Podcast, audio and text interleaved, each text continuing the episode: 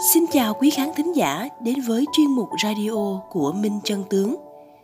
Kính mời quý vị cùng chúng tôi ôn lại những câu chuyện về văn hóa truyền thống, đề cao giá trị đạo đức, nhân tâm hướng thiện. Hôm nay, chúng tôi hân hạnh gửi đến quý khán thính giả bài viết Thanh hương nhã cú, đạo hiếu với cha mẹ, được đăng tải trên Epoch Times – Trong văn hóa Á Đông, mối quan hệ giữa con cái, cha mẹ, vợ và chồng, anh chị em, bạn bè và quân thần luôn được xem là cực kỳ quan trọng. Người xưa vẫn thường có câu phu nghĩa, phụ thuận, phụ tư tử hiếu, huynh hữu đệ cung, bằng hữu hữu tính, quân nhân thần trung. Có nghĩa là chồng nghĩa vợ thuận, cha từ con hiếu, anh em tương kính, bạn bè có tính, quân vương nhân ái, quân thần trung.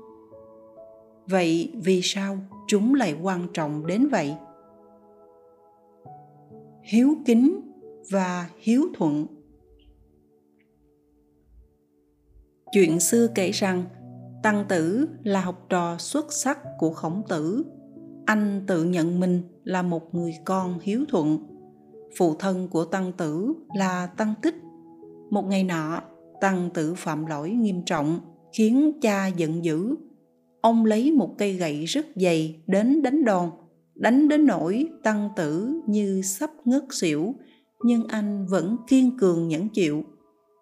Sau đó, anh đem câu chuyện kể lại cho thầy và thầm nghĩ sư phụ sẽ khen ngợi mình. Không ngờ, khổng tử nói, Con hành xử như vậy thì sao có thể gọi là có hiếu được? Nếu như đích thân cha con đánh con, đánh đến nỗi thân thể bị thương, như vậy hàng xóm và người lân cận ở đó chẳng phải đều sẽ dị nghị về ông đúng không? Họ có thể cho rằng cha con thật là tàn bạo, như vậy chẳng phải là chính con đưa phụ thân mình vào chỗ bất nghĩa sao?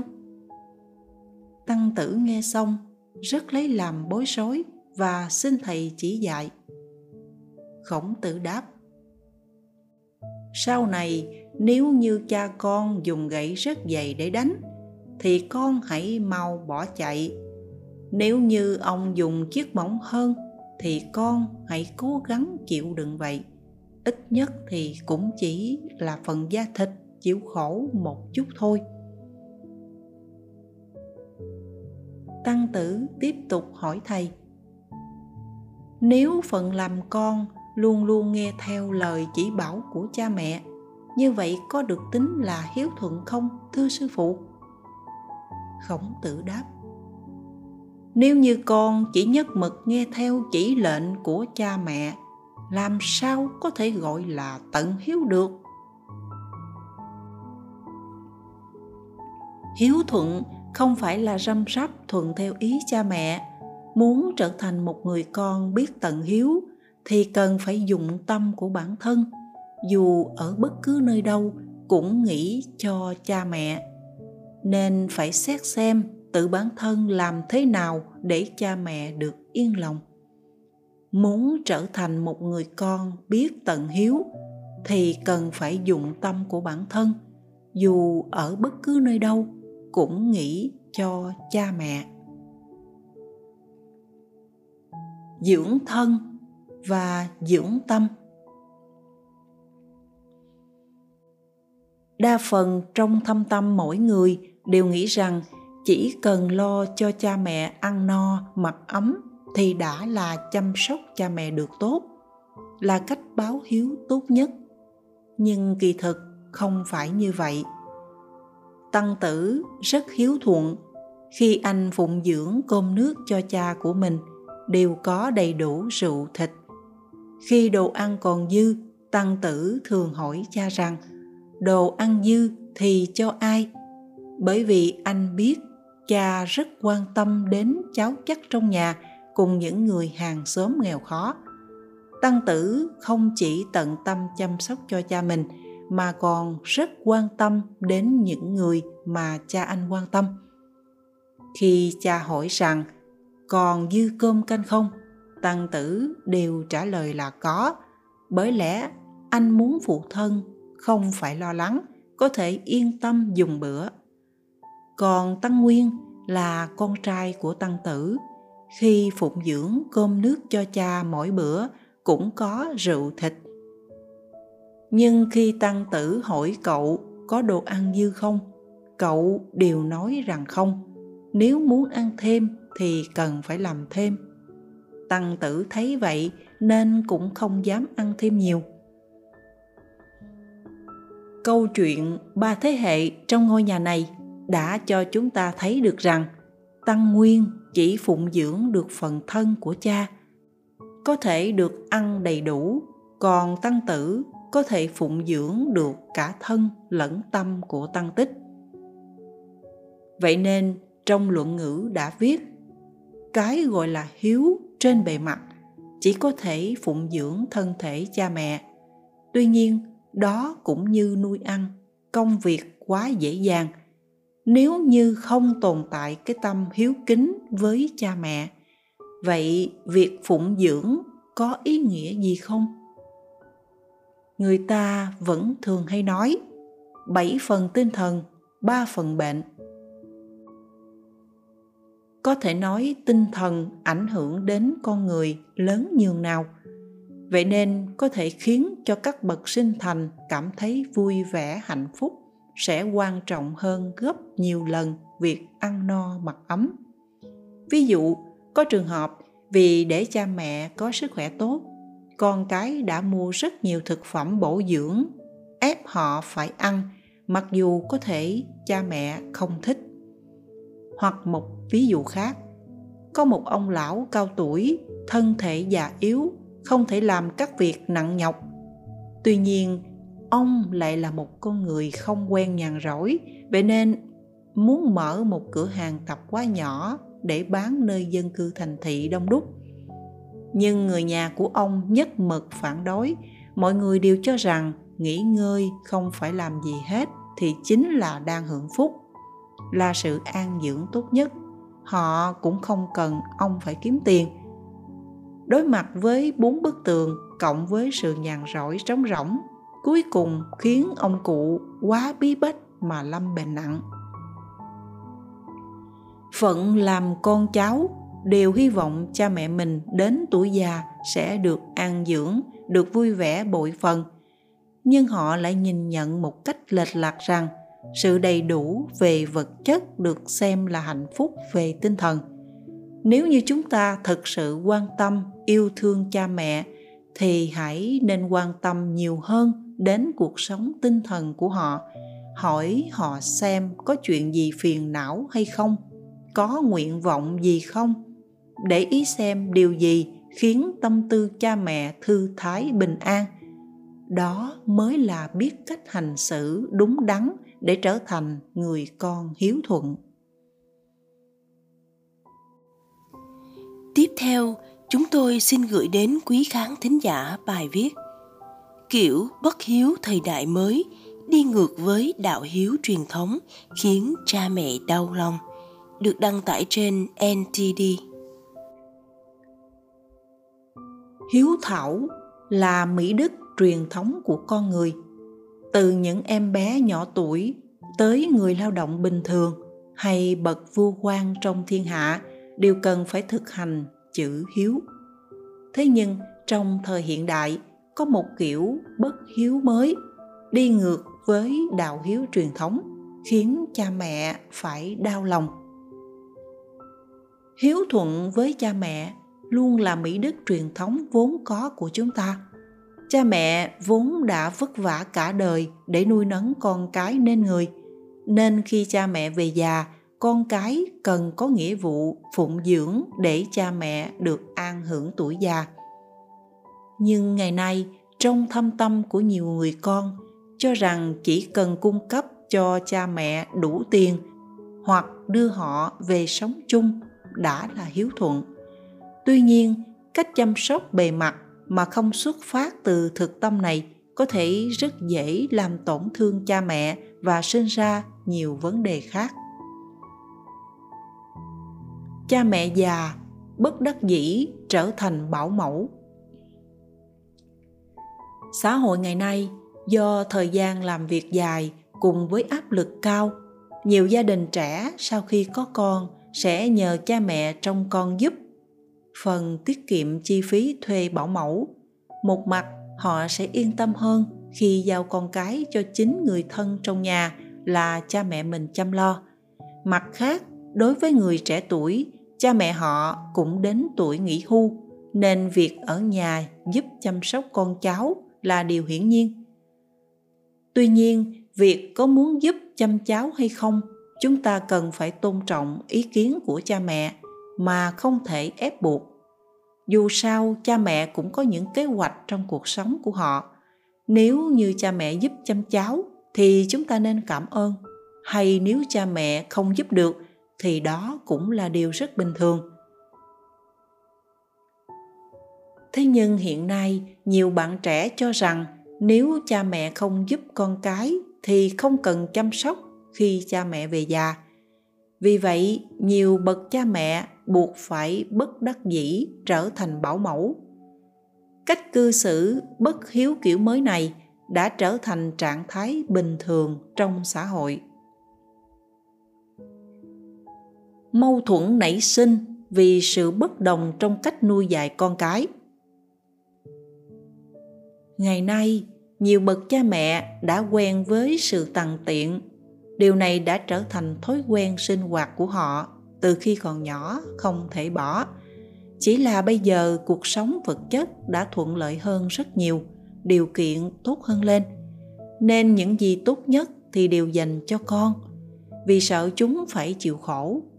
Chính vì điều này cũng đã dẫn đến mâu thuẫn trong cách nuôi dạy con cái, thậm chí là chế giễu, mỉa mai bất đồng giữa các bạn trẻ với cha mẹ trong việc cách nuôi nấng con trẻ.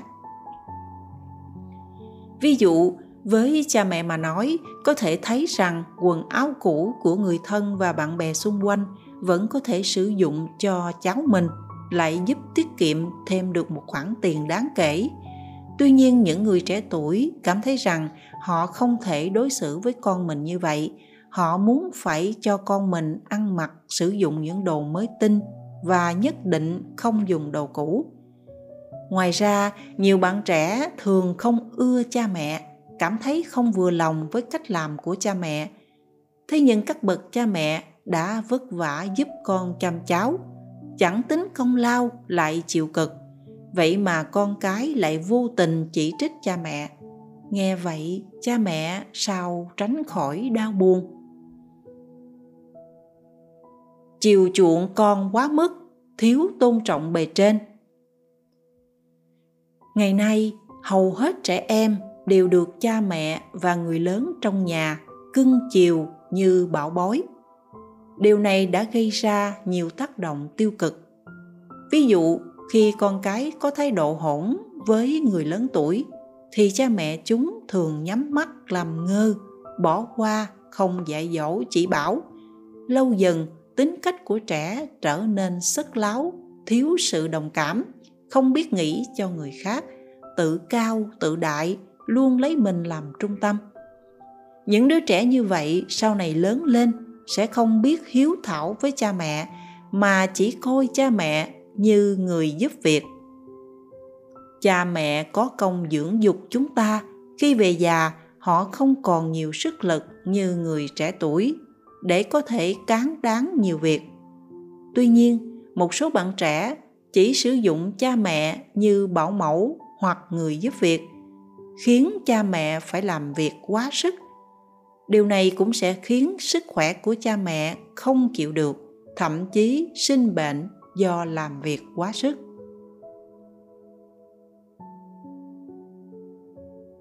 Hơn nữa, kiểu bất hiếu kiểu mới này là hoàn toàn trái với đạo nghĩa, gây ra bất lợi cho sự phát triển của trẻ nhỏ.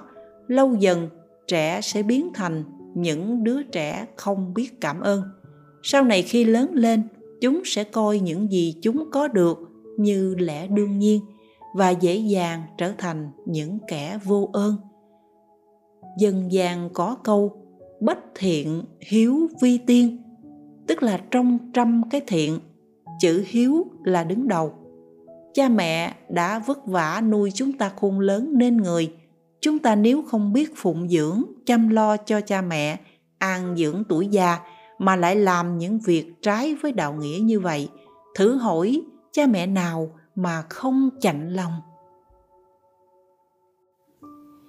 Tiếp nối chương trình, mời quý vị và các bạn cùng lắng nghe bài viết tại sao những người hiếu thảo được thượng thiên bảo hộ được đăng tải trên epoch times một người con hiếu thảo không những được người đời kính phục ca ngợi, mà còn được quỷ thần âm thầm bảo hộ giúp đỡ. Trong sách cổ, không thiếu những ghi chép về việc thượng thiên bảo hộ người có hiếu. Thề chết bảo hộ linh cữu của mẫu thân được thượng thiên bảo hộ. Trong duyệt vi thảo đường bút ký của tác giả Kỷ Hiếu Lam thời nhà Thanh có kể lại một câu chuyện như vậy. Vào thời vua Càn Long năm Giáp Thìn năm 1784, không biết vì lý do gì trong năm này ở Tây Nam tỉnh Sơn Đông thường xuyên xảy ra hỏa hoạn.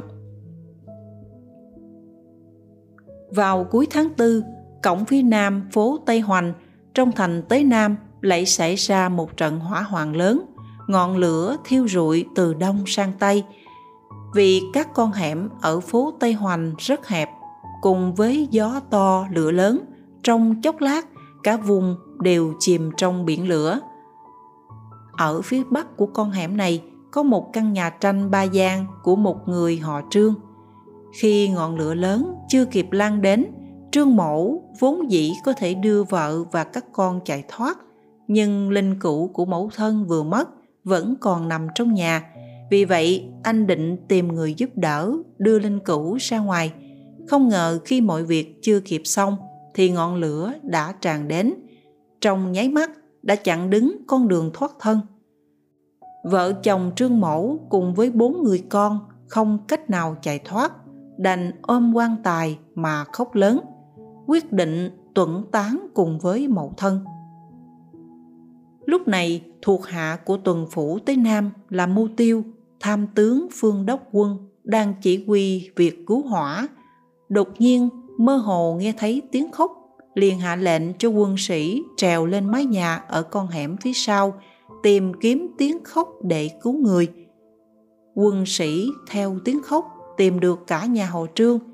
Sau đó, từ trên nóc nhà buông xuống sợi dây thừng rồi bảo cả nhà buộc chặt để tiện bề kéo họ lên. Tuy nhiên, vợ chồng Trương mẫu lại nói vọng lên với những người quân sĩ cứu viện rằng Linh cũ của mẫu thân vẫn chưa được di dời, chúng tôi sao có thể bỏ mặt chỉ lo nghĩ cho bản thân được chứ? Quân sĩ bèn để bốn đứa trẻ chạy trước, nhưng bốn đứa trẻ cũng lại nói vọng lên rằng Phụ mẫu tưởng tán theo bà nội, chúng tôi nguyện cùng phụ mẫu chịu nạn.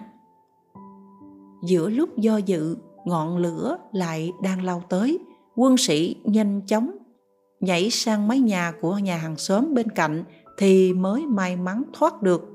Những người quân sĩ không ngừng than thở vì cho rằng có lẽ cả nhà họ sẽ chẳng thoát được nạn này.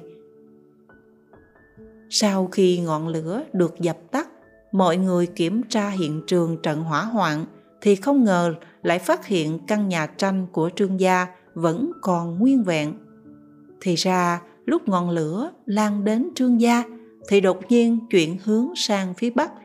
Sau khi lướt qua căn nhà tranh của trương gia thì lan sang thiêu rụi nhà kho của nhà hàng xóm. Sau đó lại tiếp tục cháy lan sang hướng Tây, nếu không có sự bảo hộ của quỷ thần thì sự việc kỳ lạ như vậy làm sao có thể xuất hiện được kỷ hiểu lam đối với sự việc này đã cảm thán mà nói rằng có thể khiến vợ chồng con cái sáu người đồng tâm nhất trí thề chết bảo hộ linh cữu của mẫu thân. Điều này quả thật là khó gặp. Người ta thường nói rằng hai người đồng lòng, sức mạnh ấy có thể làm gãy kim loại, huống hồ là sáu người bao gồm phụ mẫu và con cái. Lòng chân thành có thể cảm động đến thiên địa thần linh, mặc dù là vận mệnh vốn đã có định số, nhưng quỷ thần cũng không thể không vãn hồi cho họ. Trời xanh điểm hóa, từ tử phụ cốt. Triều Thanh có một người tên gọi là Từ Húc Linh, người huyện Tiền Đường, Phủ Hàng Châu, tỉnh Chiết Giang, thuận trị năm thứ hai năm 1655. Ông đỗ tiến sĩ vị trí thứ 22 khoa thi năm Ất Mùi.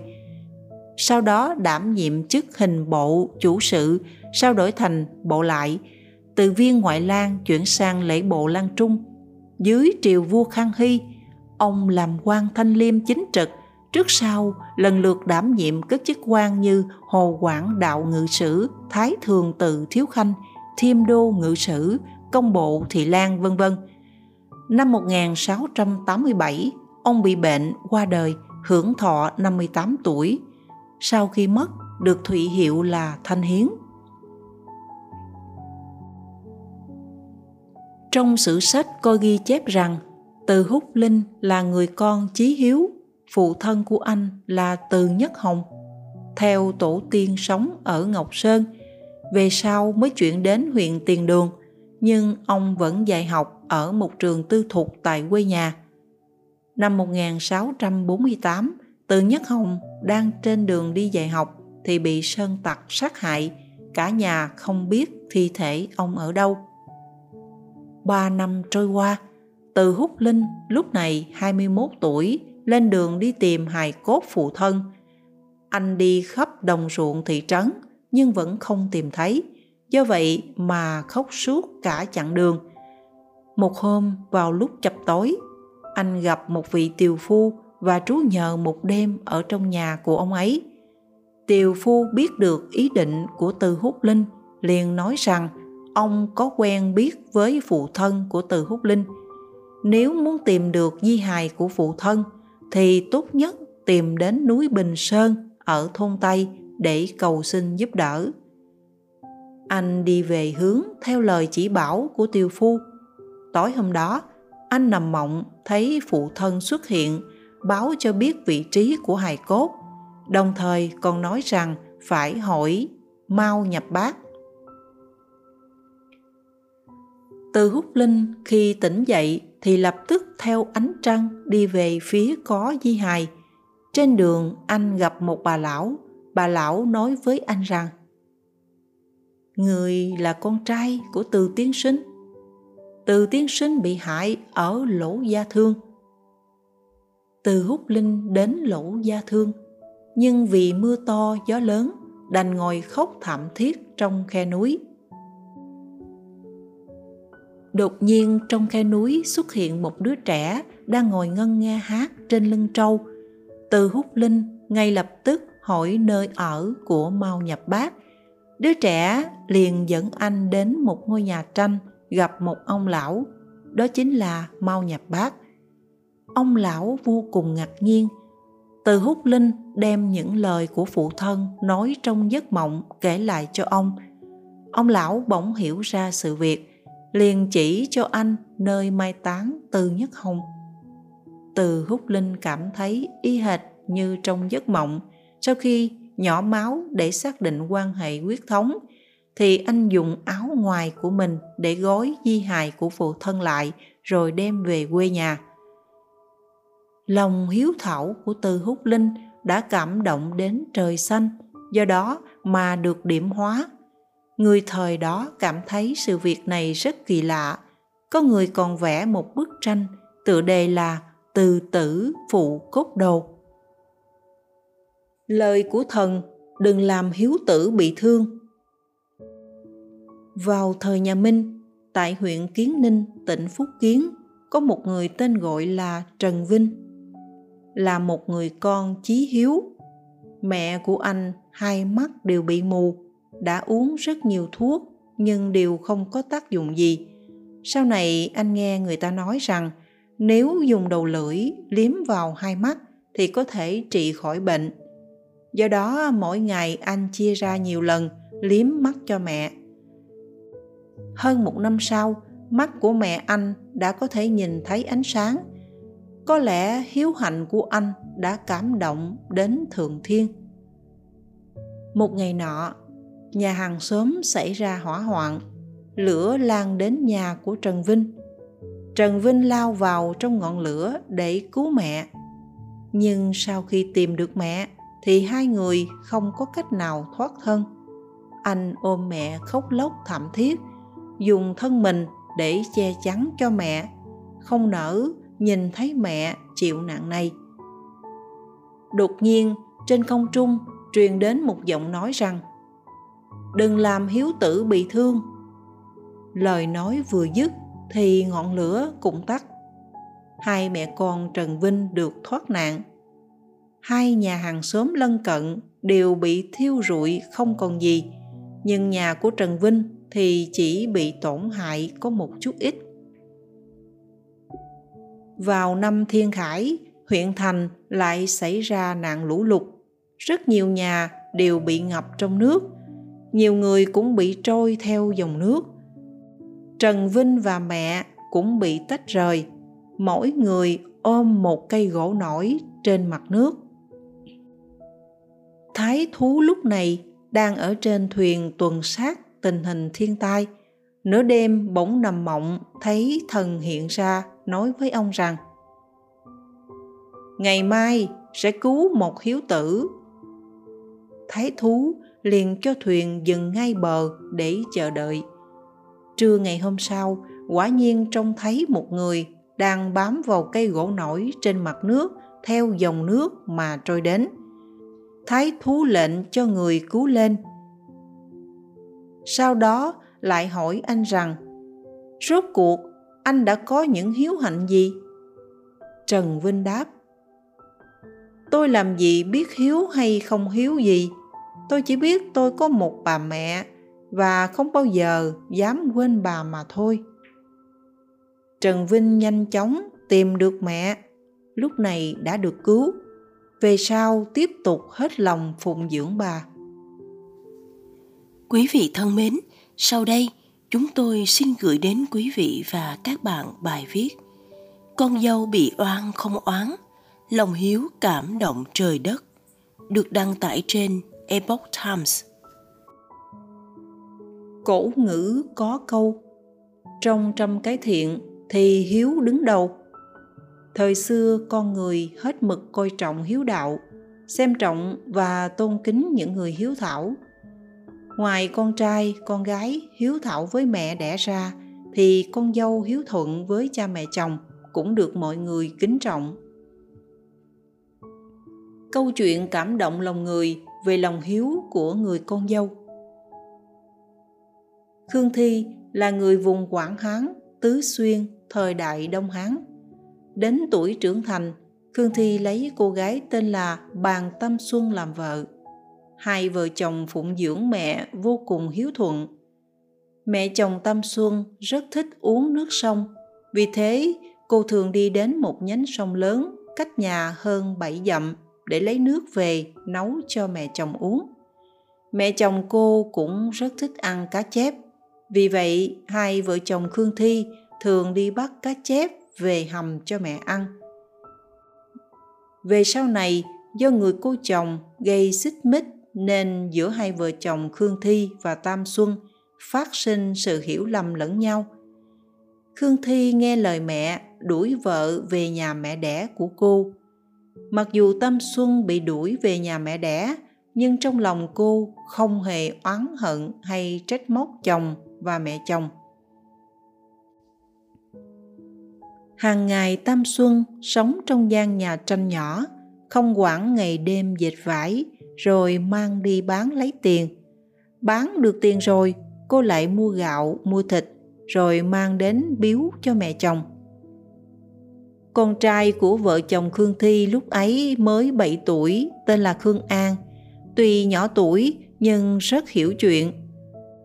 Cậu bé sợ rằng mẹ mình ở nhà tranh sẽ không đủ gạo để ăn, nên mỗi ngày đi học, cậu bé lại lấy một ít gạo cho vào cái túi và để ở một chỗ trong ngôi miếu thờ thổ địa trên đường đi.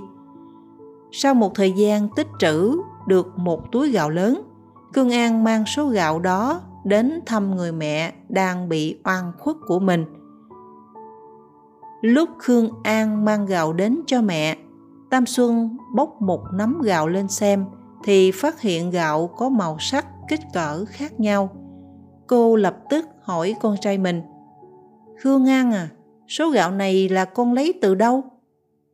Cậu bé thấy mẹ hỏi vậy đành phải bẩm báo thật. Tam Xuân nghe con trai kể xong liền ôm lấy cậu bé vào lòng và hai mẹ con họ cùng khóc nức nở một hồi. Về sau, chồng và mẹ chồng của Tam Xuân hiểu ra cô bị oan khuất nên đã đón cô về nhà. Ngay sau ngày cô trở về nhà chồng, trong vườn nhà họ bỗng nhiên có một dòng suối phun trào ra. Hương vị của nguồn nước cũng khác với nước sông. Hơn nữa, thỉnh thoảng lại có một hai con cá chép từ trong nguồn nước ấy nhảy ra.